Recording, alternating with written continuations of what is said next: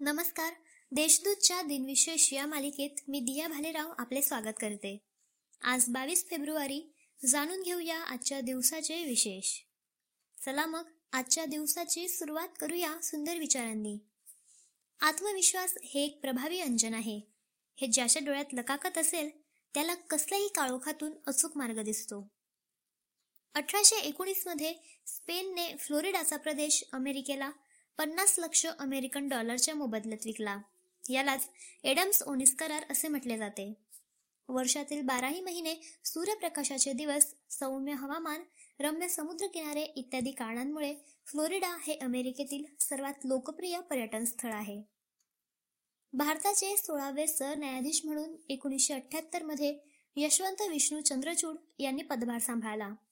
बावीस फेब्रुवारी एकोणीसशे अठ्याहत्तरपासून अकरा जुलै एकोणीसशे पंच्याऐंशी रोजी निवृत्त होईपर्यंत सात वर्षे व चार महिने ते सरन्यायाधीश होते.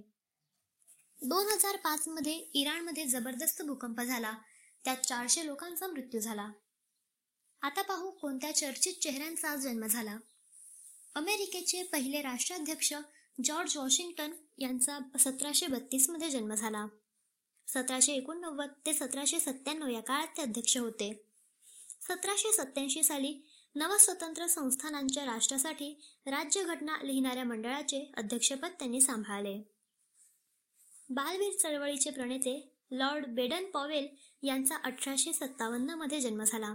स्काउट आणि गाईड ही चळवळ एकोणीसशे सात साली इंग्लंडमध्ये लॉर्ड बेडन पॉवेल यांनी सुरू केली. चित्रपट अभिनेता कमल कपूर यांचा एकोणीसशे वीसमध्ये जन्म झाला. त्यांनी सहाशे पेक्षा जास्त हिंदी गुजराती पंजाबी चित्रपट केले आहेत.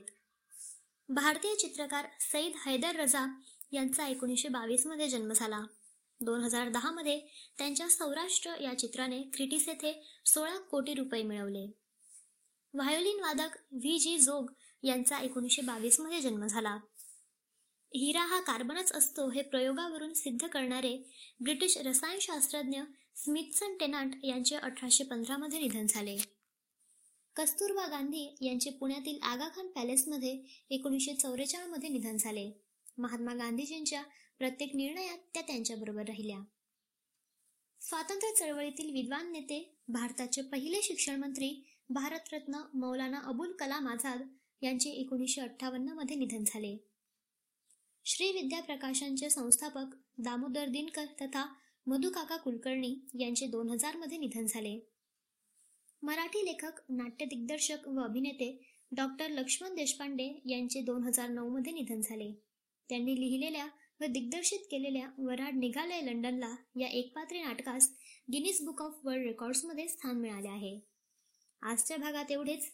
चला मग उद्या पुन्हा भेटू. नमस्कार.